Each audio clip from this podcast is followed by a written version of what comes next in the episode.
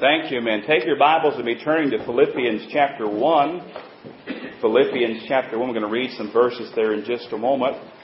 While you're finding that, as I was making my way down before the service, shaking hands and greeting people on this side, and I apologize, I ran out of time, didn't get to this side. I got to the back, and little Charlie let me know that he brought his stopwatch today and will be timing me. Have you started it yet, Charlie? All right, he's got it running.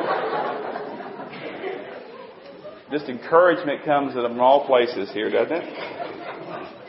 All right, you found Philippians chapter 1. We're going to begin reading there at verse 1 and read the first two verses there. Philippians chapter 1, beginning at verse 1. Paul and Timotheus, the servants of Jesus Christ, to all the saints in Christ Jesus which are at Philippi, with the bishops and deacons, grace be unto you and peace from God our Father and from the Lord Jesus Christ. Let's pray. Father, thank you for your blessings. Thank you for your goodness. Quiet our hearts now in thy presence. Father, speak through this preacher. Uh, Lord, may the words of my mouth and the meditation of my heart be acceptable in thy sight. Work in hearts today. In Jesus' name, amen. James Guthrie went to the scaffold and died because of his faith in Jesus Christ. And in telling James Guthrie's story, Jock Purves writes the following in a book called Fair Sunshine. He said, James Guthrie ever kept through his busy life his own personal fellowship with Christ in the fresh, joyous bloom of his new birth, as if he had been but a young convert. In fact, walking about 4 a.m. on the day he was to be executed walking about at 4 a.m. on the day he was to be executed, Guthrie spent time in personal worship and was asked by his friend James Cowie how he felt. And here's what James Guthrie said on the day of his execution. He said, Very well. This is the day the Lord has made. Let us rejoice and be glad in it. Think about that, friend. We have a hard time rejoicing on Monday morning when it's time to go back to work when it's time to go back to school.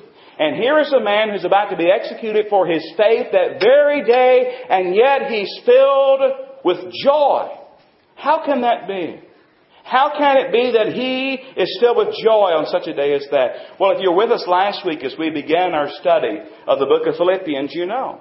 You know he had joy because he had Jesus. We learned or reminded ourselves last week that happiness depends on happenings, and that's up and down and all around, but joy depends on the Lord Jesus Christ. Somebody else said joy is the flag that flies over the castle of our hearts announcing that the King is in residence today. Now Paul, the writer of Philippians, we talked about him last week, the author of this book, Always keep in mind as we're reading, Paul is in prison when he's writing these words. But the theme of this book is joy. Joy. Many of you, I trust, recognize the name of the old evangelist, Vance Havner.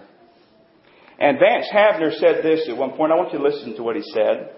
He said, The church suffers today from a saddening lack of old fashioned, simple hearted, overflowing Christian joy. We have plenty of knowledge and plenty of enthusiasm and denominational zeal, but Christians and churches that started out in revival fires are living in the smoke. He says when one recalls that we're to rejoice in the Lord always, and then looks in on the average Sunday congregation, he realizes that something has happened to us since Pentecost.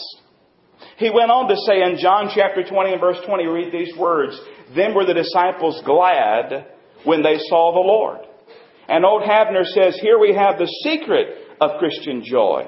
It turns upon those two words, then and when. It does not read, then were the disciples glad when they saw themselves, or when they saw their circumstances. We do not even read the disciples were glad when they saw a particular doctrine about the Lord.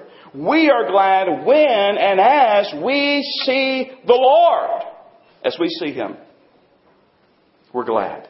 We're joyful. And it's obvious when you read the book of Philippians, and I trust you've been spending some time reading through this book, that Paul did not sit around looking at the chains that bound him. Instead, he was looking at the Christ who found him. His eyes were on Jesus. His eyes were on the Lord. He's in prison, yet he's filled with joy. In prison, he was still joyful. Now, believer, what about you today? While all around you circumstances may be terrible and things may be going horrible, I wonder, are you experiencing the joy of the Lord? I want to pick up our study from last week. Last week we looked at the author, the Apostle Paul. Now I want to turn your attention to the audience next. I want you to go back and read that verse with me. Verse 1. It says, Paul and Timotheus, the servants of Jesus Christ, to all the saints in Christ Jesus, which are at Philippi, with the bishops and deacons, the audience. This letter was written to all the saints, all the bishops, all the deacons in Philippi. He was writing to all the Christians. And he wanted to address the leadership as well. Now, it's been wisely said, beloved, there are only two groups of people in the world. And everybody falls into these two groups. There's the saints and the ain'ts. The saints and the ain'ts. Bad grammar, good theology. The saints and the ain'ts.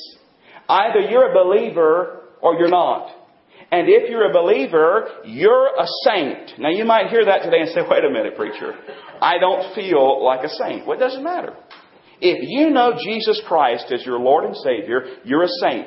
Saint has the idea of being set apart. You're set apart for Jesus Christ. You are a saint positionally. You are a saint, no doubt about it. Now let me say you should be one practically as well. You should be seeking to be godly and holy in your walk. But the question this morning is how does someone become a saint? How does someone know Jesus? Look at what it says. Paul and Timotheus, the servants of Jesus Christ, to all the saints, watch these next two words, three words, in Christ Jesus. How do you become a saint? You're in Christ Jesus. That is, you're saved. You've repented of your sin. You've placed your faith in Jesus Christ and His righteousness alone. And you are a saint. You're a believer. You're a born again child of God. And I wonder today, friend, have you done that? Have you trusted Jesus Christ? Have you, do you know Him as your Savior? We see here that they were the saints in Christ Jesus, not, what's the next part? Which are at Philippi. They're in Christ at Philippi. Both at the same time. This morning, we're in Christ if we know Him. We're in Christ in Ansonville. Or if you want to get technically speaking according to the post office, we're in Christ in Polkton. Both at the same time. Positionally in Christ and at the same time living this very moment in flesh and blood in this location. Now they were saints, they were believers, and it says they were at Philippi. What do we know about this place known as Philippi? That's of course where this book gets its name. It's the epistle, the letter of Paul to the apostle to the Philippians, the believers at Philippi. Well, in, in actuality, we know a lot about Philippi. Let me share some things with you this morning about the city of Philippi. Now, the city of Philippi, for those that are in, uh, into geography and things, the city of Philippi was located on a fertile plain about nine miles from the Aegean Sea, northwest of the island of Thasos. Now, didn't that bless your heart? That was just a blessing, wasn't it? By the way, Neapolis served as the seaport. Well, let me, let me get a little more specific. Let's talk about what it was. It was a Roman colony. A Roman colony. Now, you got to remember something about a Roman colony, as the scholars tell us here, and I'm sharing this with you. A Roman colony was an outpost. It was an extension. It was a small reproduction of the imperial city. In other words, in reality, it was a miniature Rome. So as you looked around Philippi, you would see Roman things and Roman architecture, and you would see a miniature of Rome. In fact, the city's inhabitants were regarded as legal Roman citizens. They had a right to vote and to govern themselves. There was no Jewish synagogue that we know of there. Scholars believe, some scholars believe that Philippi was even anti-Semitic. Now today, the city lies in ruins, but the site has been excavated by archaeologists. And as they've done that work, they've uncovered a marketplace. They uncovered the foundation of a larger arch gateway and an amphitheater dating back to Roman times. Now, another important thing about the city of Philippi, and we're just laying some groundwork here, is that it, it, it had in it a very important trade route called the Via Egnatia. A very important trade route. Made it very strategic. And that's where these saints lived. They lived in Philippi, a Roman colony, a miniature of Rome. Now, the question we really want to get to today is this How did the church get to Philippi or in Philippi? Well, the good news is we know the answer to that. The good news is we even know some of the believers who were at the church and in the church in Philippi. And I want you to now, if you would, put a marker there in Philippians. You know we'll be coming back there. But go to Acts chapter 16. We're going to talk about this morning the founding of the church of Philippi. I want you to know as you're turning, the church in Philippi was founded during Paul's second missionary journey. During his second missionary journey. And we're going to read about how the church got started here. It all began with the Macedonian vision. In Acts chapter 16, I want you to find verse 9. Acts chapter 16, verse 9. Here's what it says In a vision appeared to Paul in the night. There stood a man of Macedonia and prayed to him, saying, Come over into Macedonia and help us. And after he had seen the vision, immediately we endeavored to go into Macedonia, assuredly gathering that the Lord had called us for to preach the gospel unto them. Therefore, loosing from Troas, we came with a straight course to Samothracia, and the next day to Neapolis. Remember, I told you Neapolis served as the seaport. And from thence, verse 12, to where? To Philippi which is the chief city of that part of Macedonia. There's more information about it. And a colony, a Roman colony. And we were there in that city abiding certain days. Now don't close up Acts 16 because right now we're going to see what happens and how the church begins. Really, there are three conversion experiences here. The first one is a lady, a businesswoman named Lydia. Look at verse 13. And on the Sabbath, we went out of the city by a riverside. Remember, there was no synagogue there. Where prayer was wont to be made, and we sat down and spake unto the women which resorted thither. And a certain woman named Lydia, a seller of purple, which worshipped God, heard us, whose heart the Lord opened, that she attended unto the things which were spoken of Paul. And when she was baptized and her household, she besought us, saying, If ye have judged me to be faithful to the Lord, come into my house and abide there. And she constrained us. So the first conversion experience was of a woman named Lydia, this businesswoman. Now the second conversion takes place next in these next verses, and it's the conversion of a demon possessed girl who was in slavery. While the text does not specifically say she was saved, we have every reason to believe that she was, and most scholars agree. Look there at verse 16. And it came to pass as we went to prayer, a certain damsel possessed with a spirit of divination met us, which brought her masters much gain by soothsaying. The same followed Paul and us and cried, saying, These men are the servants of the Most High God, which show unto us the way of salvation. And this did she many days. But Paul, being grieved, turned and said to the Spirit, I command thee in the name of Jesus Christ to come out of her. And he came out the same hour. And so we have the conversion of this slave girl who was demon possessed. She's the second one who trusted Christ in that place. Well, I want you to understand something. Don't close it up yet. We're going to keep reading and see the third conversion. Because what happened was this was not a very popular thing with this slave girl's masters. Look there beginning at verse 19.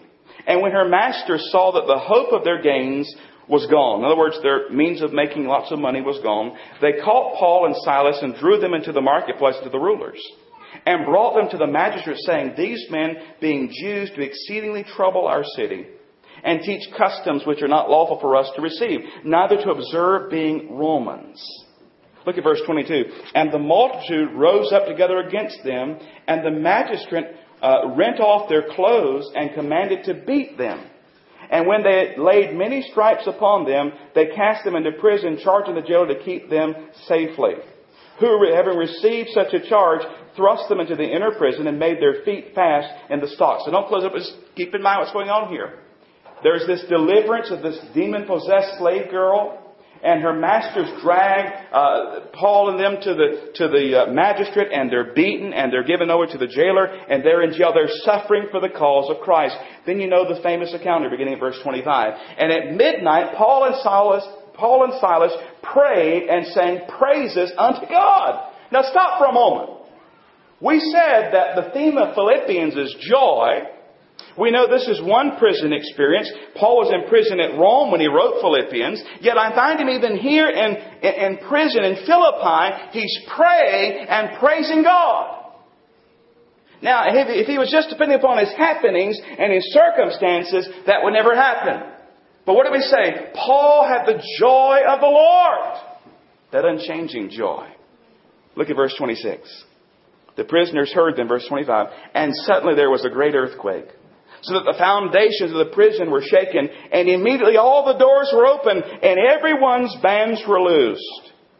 And the keeper of the prison, awaking out of his sleep and seeing the prison doors open, he drew out his sword and would have killed himself, supposing the prisoners had fled. Verse 28, but Paul cried with a loud voice, saying, Do thyself no harm, for we are all here. Then he called for a light and sprang in and came trembling and fell down before Paul and Silas and brought them out and said, Sirs, what must I do to be saved? And they said, Believe on the Lord Jesus Christ, and thou shalt be saved and thy house. And they spake unto him the word of the Lord, and to all that were in this his house. And he took them the same hour of the night, and washed their stripes, and was baptized, he and all his straightway. And when he had brought them into his house, he set meat before them, and rejoiced, believing in God with all his house. And you can read the rest of that later and see what happened. But let me just say right there, there was the conversion of the Philippian jailer. Three conversions served as the nucleus or the foundation of this church. A businesswoman named Lydia, a demon possessed girl in slavery, and the Philippian jailer. Quite a cast. Jerry Vines said perhaps Lydia was the head of the women's ministry. Perhaps the slave girl was the head of the youth ministry, and perhaps the Philippian jailer was the chairman of the deacons. I don't know. But we do know this as Jerry Vines said, he said it shows us a picture of how people come to Christ. You have Lydia. She had a tender heart, and she was led to Christ through a conversation. Then you have the slave girl in possession, demon possession, and she had a tormented heart, and she was led to Christ through a confrontation as Paul confronted that demonic activity. And finally, you have the Philippian jailer. Vines said he had a tough heart. But you know, he was won to Christ, as many people are, through a crisis situation. We know various means of communicating the gospel and various circumstances around people's salvation where they come to Christ, but the key is always the same. Every person is saved the same by faith in the Lord Jesus Christ alone whether it be through a conversation, confrontation, or crisis. But you have there now the church at Philippi. Now, going back to Philippians chapter 1, Richard Melick Jr. had this to say about Philippians, the Philippian church. He said it became a model. From its beginning, it was healthy, even though at the time of Paul's writing, it was experiencing a minor problem of disunity in the congregation. We'll study about that in chapter 4. There's two ladies that were not getting along very well and he addresses them in chapter 4. But he mentions four characteristics of the church at Philippi, and I want to give them to you today. And we're laying groundwork now, and you're thinking about this as we study. Four characteristics of the church at Philippi. Number one, Gentiles. Gentiles. The first converts were Gentiles, and Gentiles predominated the fellowship. Gentiles. Number two, women. Women. Women played an important role in the life of the church.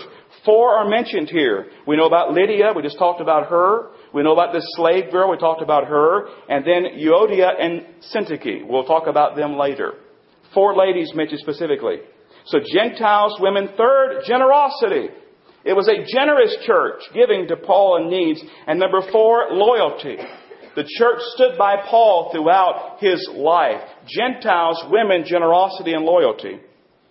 Now look at verse 1 of Philippians again. Paul and Timotheus, the servants of Jesus Christ, to all the saints in Christ Jesus, which are at Philippi, with the bishops and deacons.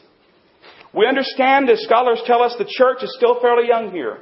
About 10 years has gone by since the church was founded, and Paul is now writing from that Roman uh, prison. But it, we understand it was organized. It mentions bishops and deacons, the leaders. The bishops being the overseers or the elders or the pastors, and then the deacons. It was organized, young but organized. And let me say for a moment here, we praise God for those who serve in leadership roles in our church. They're not lords lording it over the congregation. They're servants of God and servants of the flock. I believe of all my heart in servant leadership. And I thank God for those who serve here, our deacons and other leaders.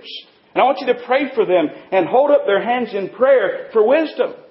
And Paul writing here says, I'm writing to all the saints and I'm writing to the bishops, that is the pastors, the leaders, the overseers, and the deacons. So we know the audience who it's written to. Thirdly, this morning, the salutation. The salutation. I looked long and hard for an A. I love alliteration. You know, A, A, A. But I didn't force this one. The salutation. Verse 2. We have the author, we have the audience, now the salutation. Verse 2. Grace be unto you and peace from God our Father and from the Lord Jesus Christ. We see that in other portions of Scripture. Uh, Constable here helps us. Uh, grace there is charis.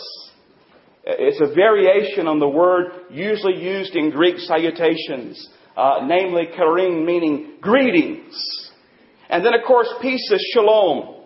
It was the traditional Jewish greeting. Uh, it has the idea of full measure. And the source of these blessings, uh, grace and peace, are from whom? From God the Father and from the Lord Jesus Christ. But I want you to notice here grace, of course, God's unmerited favor. Peace, the result of God's grace. Notice the order, grace precedes peace. And that's always the case. To have peace with God, you must know the grace of God. But here, Paul's writing to believers. They'd already experienced God's saving grace. They already had peace with God through the Lord Jesus Christ. So what he's desiring for them, really, beloved, is a continuance of grace and peace from God the Father and the Lord Jesus Christ. I like what, uh, what MacDonald said here. He said, the former is not so much the grace that comes when a, a, a sinner converts or, or comes to, to conversion, but it's that grace to help in the time of need. Hebrews 4:16, let us come boldly before the throne of grace to find help in the time of need. And the peace here is not so much peace with God that every born again child of God has, but it's the peace of God which passes all understanding. In Philippians 4, 6, and 7. And both of these blessings come from God the Father and the Lord Jesus Christ. In other words, beloved, here's what he's saying. Philippian believers, I want you to abound in your Christian life. I want you to abound in your Christian life. He mentions grace here. We know the theme of Philippians is joy. So I want you to listen to these two verses. They're familiar ones. Galatians 5, 22 and 23. But the fruit of the Spirit. If you were in Sunday school this morning, at least in the adult classes, we talked about uh, living in the Spirit, being Spirit filled believers. The fruit of the Spirit, listen, is love, joy, peace, long suffering, gentleness, goodness, faith, meekness, temperance.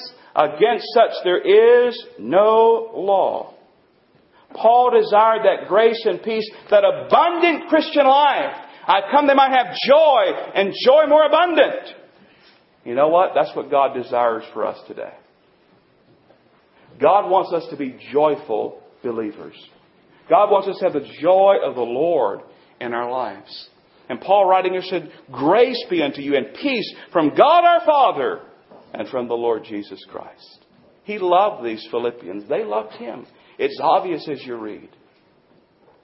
I ran across this. I think many of us can relate to this. Paul Thigpen wrote the following in Discipleship Journal. He said, I remember coming home one afternoon to discover that the kitchen I'd worked so hard to clean only a few hours before was now a terrible wreck. My young daughter had obviously been busy cooking, and the ingredients were scattered along with dirty bowls and utensils across the counters and floor. I was not happy with the situation. Anybody want to testify there? Young mothers, fathers. But listen to what he wrote. Then, as I looked a little more closely at the mess, I spotted a tiny note on the table, clumsily written and smeared with chocolatey fingers. The message was short. I'm making something for you, Dad. And it was signed, Your Angel. Thigpen says, in the midst of that disarray, and despite my irritation, joy suddenly sprang up in my heart, sweet and pure. My attention had been redirected from the problem to the little girl I loved. As I encountered her in that brief note, I delighted in her. With her simple goodness and focus, I could take pleasure in a situation that seemed otherwise disastrous. Then listen, he says this, the same is true of my joy in the Lord. Many times life looks rather messy. I can't find much to be happy about in my circumstances. Nevertheless, if I look hard enough, I can usually see the Lord behind it all, or at least working through it all, making something for me. Beloved, what about you today? Life may be messy. Circumstances are horrible. But take a moment and turn your eyes from the circumstances, from the mess around you, and turn your eyes toward the Lord Jesus Christ. And find again that joy in the Lord. Do you have that joy today? We've covered a lot of ground the last two weeks. Hopefully, laying a foundation we'll continue to build upon in our study. But before we close today, let me ask you this, friend. Have you experienced the grace of God? Do you have peace with God through the Lord Jesus Christ? Do you have true abiding joy because you know beyond the shadow of a doubt you repented of your sin and took Christ as your Lord and Savior? We've already looked at the difference between happiness and joy. And today, if you're honest, perhaps you say, you know what, preacher, I've been trying in vain to find that peace and that, that happiness, and I've tried all sorts of things, I've done all sorts of things, I've looked in all sorts of places, but I realize there's still a void, a hunger in my life. Well, friend, I got good news today. Jesus is the answer. Jesus is the one you're looking for. Not other things, not other events, not other happenings. Jesus is the one. And I want to invite you as we close today to come to the Lord Jesus and find Him as your own Lord and Savior. And as we close as well, Christian, let me ask you this. Perhaps you're here today, and perhaps as we sing this closing song, perhaps you need to come down to the old fashioned altar and kneel and get your eyes off of the circumstances, off of the mess, off of everything else, and for a few moments turn your eyes upon Jesus and look full in His wonderful face, and the things of earth will grow strangely dim in the light of His glory and grace. I'm going to invite you to come as well. Father, we love you, we worship and adore you. Magnify yourself in this place and in this invitation. I pray, oh Father, if there's someone here today who does not know Jesus Christ as their Savior, I pray, as we have this, this invitation time, they'll step out and come and talk with someone today and find that grace and peace through Christ. I pray for believers, some who may be struggling right now, they'll come and they'll kneel and turn their eyes off of all the stuff going on and turn their eyes on you and rejoice in you. Lord, help us Help us to be abounding Christians. The joy of the Lord, our strength. We pray now these things in Jesus' name. Amen.